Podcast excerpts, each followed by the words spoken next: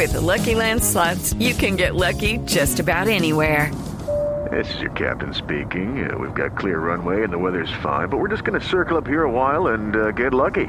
No, no, nothing like that. It's just these cash prizes add up quick. So I suggest you sit back, keep your tray table upright, and start getting lucky. Play for free at LuckyLandSlots.com. Are you feeling lucky? No purchase necessary. Void where prohibited by law. 18 plus terms and conditions apply. See website for details. Buenas noches a todos. Buenas noches a todos. Soy Marcela Perdomo y este es el Quickie Tecnológico de hoy. A new era has begun.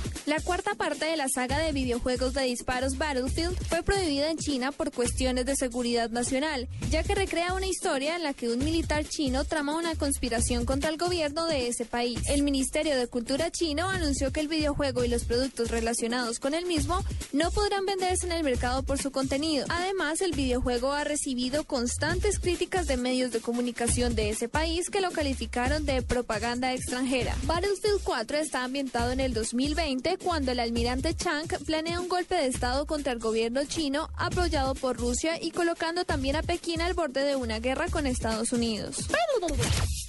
The Wall Street Journal reveló un acuerdo entre Google y Audi que busca equipar los autos del fabricante alemán con un sistema basado en Android para que los conductores tengan una plataforma de entretenimiento e información a bordo, con lo que tendrían acceso a música, aplicaciones y programas de navegación. El videojuego Audio Ninja de la empresa colombiana Cocodrilo Dog Games se ha convertido en uno de los juegos para móviles mejor catalogados a nivel internacional, logrando posicionarse en los top rankings de su categoría, encabezando las listas en 64 países. Rumores aseguran que fuentes cercanas a Apple revelaron que en octubre de 2014 la compañía de tecnología presentaría un iPad de 12,9 pulgadas, que principalmente estaría orientado al sector educativo. Para la nube, Marcela Perdomo, Blue Radio.